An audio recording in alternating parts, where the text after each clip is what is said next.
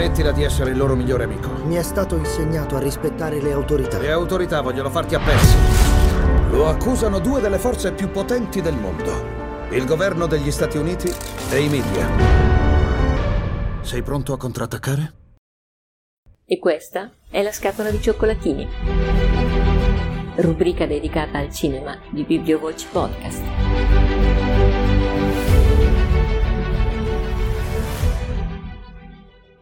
Anche il film di oggi racconta una storia eh, realmente accaduta. Lo spunto per produrre il film, anche questo film, è venuto da un articolo pubblicato su un giornale. Un lungo articolo dal titolo Incubo americano, la ballata di Richard Jewell. Poi Leonardo DiCaprio nel 2014 si è attivato proprio per portare al cinema questa storia e ha contattato subito Clint Eastwood per farglielo dirigere, per fargli dirigere il film. In quel momento era preso in altri progetti, aveva declinato l'invito, ma poi su insistenza continua di Leonardo DiCaprio, che vedrete anche tra i produttori, alla fine ha consentito nel 2019, ha girato veramente a tempo di record il film ed è uscito a ottobre del 2019 in America, in Italia è uscito a gennaio 2020. È una storia che eh, di fatto Clint Eastwood non poteva lasciarsi sfuggire perché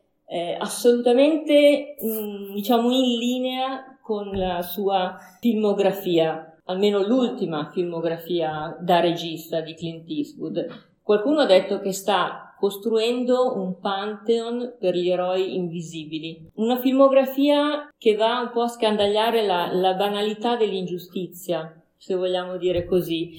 Eh, un continuo ragionare sull'America di oggi, ma in generale sulla società contemporanea, in fin dei conti, eh, su, sul chiamiamolo buco nero, nella quale la, convivenza civile è un po' precipitata, nella quale succede che persone Mm, che fanno il loro dovere, lo fanno molto bene, spesso devono, anzi andando anche al di là, nel senso agendo secondo coscienza nel momento dell'emergenza, queste persone vengono a un certo punto messe sotto accusa eh, solo per aver fatto il loro dovere. Allora, Richard Jewell è mm, un nuovo anello di questa catena di film. Qualche anno fa ha diretto anche Sally, la storia di quel pilota d'aereo che ha salvato 155 vite perché il, il aereo appena decollato ha avuto, ha avuto un problema ed è riuscito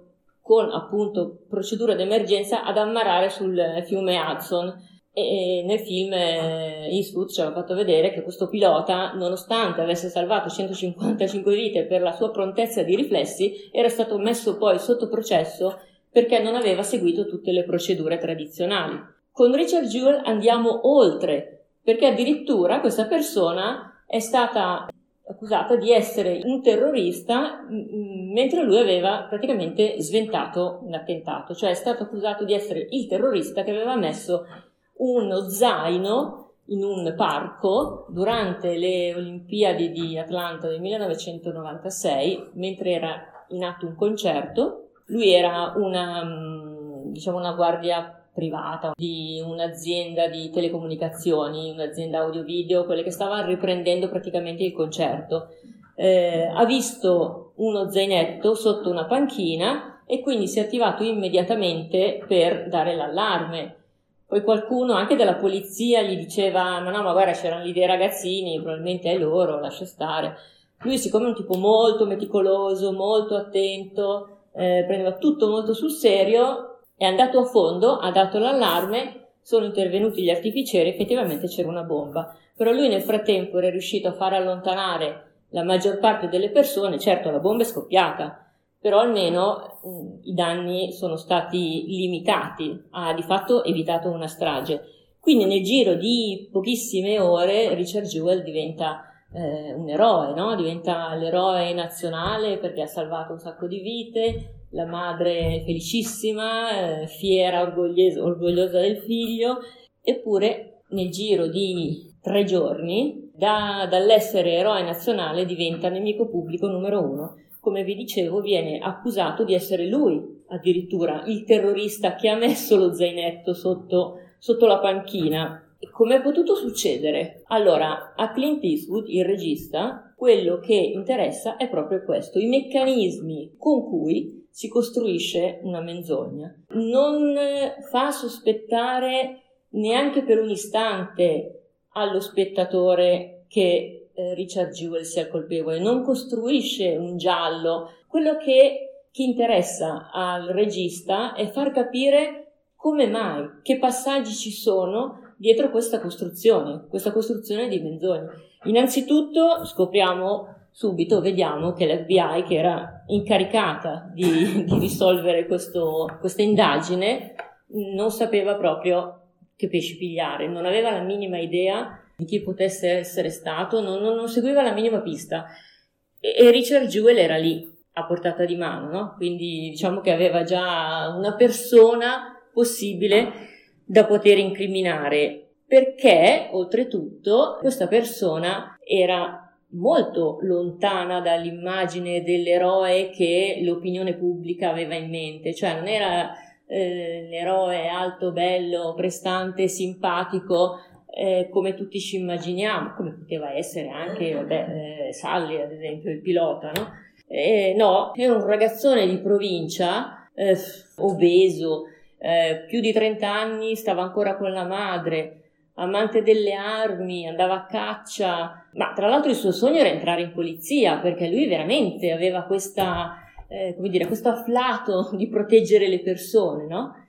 Tra l'altro maniacale, vi dicevo prima, molto scrupoloso, talmente tanto che a volte andava anche oltre, quindi anche nel lavoro precedente era stato, eh, dal lavoro precedente era stato licenziato proprio perché a volte faceva troppo, perché dava fastidio addirittura. Cioè uno che, come dire, come si dice, a guardarlo non gli daresti una lira, un euro, ecco, cioè proprio non, non aveva la faccia dell'eroe, quindi hanno avuto gioco facile. È questo che vi dicevo, Clint Eastwood punta il dito sullo sguardo, cioè su come si viene guardati. Se voi pensate che la parola mostro deriva dal verbo mostrare. Quindi eh, non conta la verità, la ve- è, conta come si viene indicati da chi ha il potere di eh, raccontare le cose all'opinione pubblica e quindi sbattere il mostro in prima pagina diventa facilissimo. Mostro per mostro, eh, Eastwood ci, ci, mostra appunto, ci indica eh, la responsabilità che hanno avuto, oltre all'FBI, i media, che hanno eh, rovinato di fatto la vita di Richard Jewell e di sua madre, che hanno manipolato le notizie, giornalisti che eh, si, si ruffianano chiunque pur di, e, e, in qualunque modo, e lo vedrete, per avere eh, uno straccio di notizia, ma neanche vera, possibile, un, una pista, un'indagine e lo scopo di fatto per i media non è tanto scoprire la verità, ma avere il titolone per poter vendere il giornale. Questa volta Eastwood però ci va pesante anche con l'FBI, vi dicevo, no? contro coloro che eh, dovrebbero rappresentare lo Stato, che dovrebbero proteggere tutti i cittadini e che invece in questo film li vedete veramente come degli opportunisti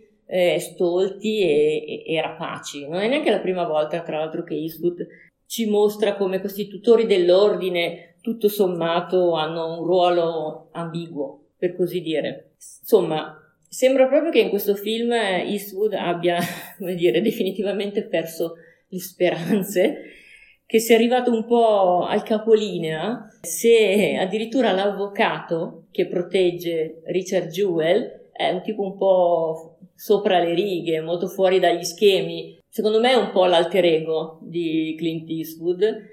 E questo avvocato che nel suo stanzino, che dovrebbe essere il suo ufficio, eh, ha appeso un poster dietro con una didascalia che recita eh, temo più lo Stato dei terroristi. Eh, un avvocato che ha capito che eh, per difendersi da, da queste cose, dalle menzogne, bisogna, bisogna anche un po' attaccare, bisogna avere il coraggio di uscire dal coro e di denunciare, di denunciare le ingiustizie, come sta facendo da un po' di anni lo stesso Clint Eastwood, e che quello che di fatto eh, ti può sostenere nelle tue battaglie alla fine sono gli amici e, e, la famiglia, insomma gli affetti più sinceri, perché per il resto c'è da fidarsi ben poco.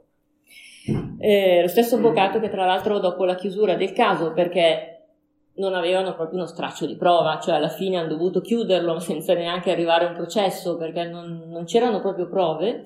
Dopo sei anni eh, dalla chiusura del processo, del, scusate, del caso, l'avvocato va a trovare Richard Jue che nel frattempo finalmente è diventato poliziotto perché lui comunque ci teneva a diventare poliziotto e gli dà la notizia che hanno preso il vero attentatore e, e gli dice a un certo punto per salutarlo ma guardati e vedete lo sguardo perplesso veramente di, dello stesso Richard Jewell che dire sì guardati appunto.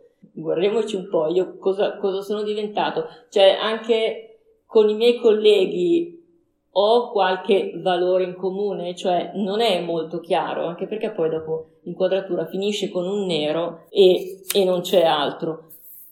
A proposito di nero, l'ultima cosa, in un film che eh, si occupa molto di chiarire la verità, di fare un po' di ordine tra verità e menzogne, tra luce e oscurità, vedrete che molte scene giocano sulla, sulla luce e sulle ombre, no? Ci sono eh, delle inquadrature in cui magari vedete una luce al centro e tutto intorno buio, proprio per indicare che non è così facile, non è così facile eh, distinguere e bisogna stare molto attenti. Clint Eastwood, voi lo sapete, compirà l'anno prossimo 92 anni. L'ultimo film suo d'attore doveva essere Gran Torino, parliamo del 2008, ha detto faccio questo film, poi basta e parliamo di ormai 13 anni fa. Poi ha rifatto di Mule, il Corriere, eh, ancora qualche anno fa, 4 anni fa, e dopodomani uscirà un nuovo film di Clint Eastwood con Clint Eastwood che è protagonista, quindi lui regista e lui attore. Non molla mai, grazie a Dio.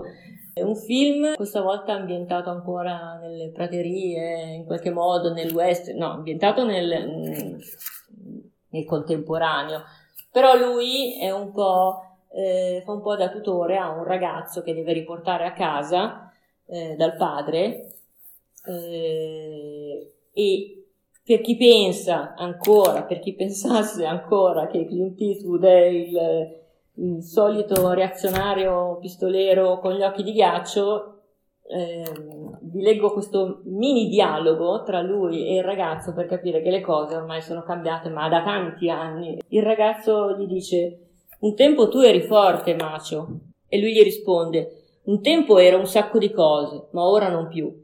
E poi, dammi retta, questa storia del macio è sopravvalutata. È solo qualcuno che vuole fare il macio per dimostrare che ha fegato, ma rimane con un pugno di mosche. È come per tutto nella vita. Pensi di avere le risposte, poi, invecchiando, ti rendi conto che non ne hai nessuna.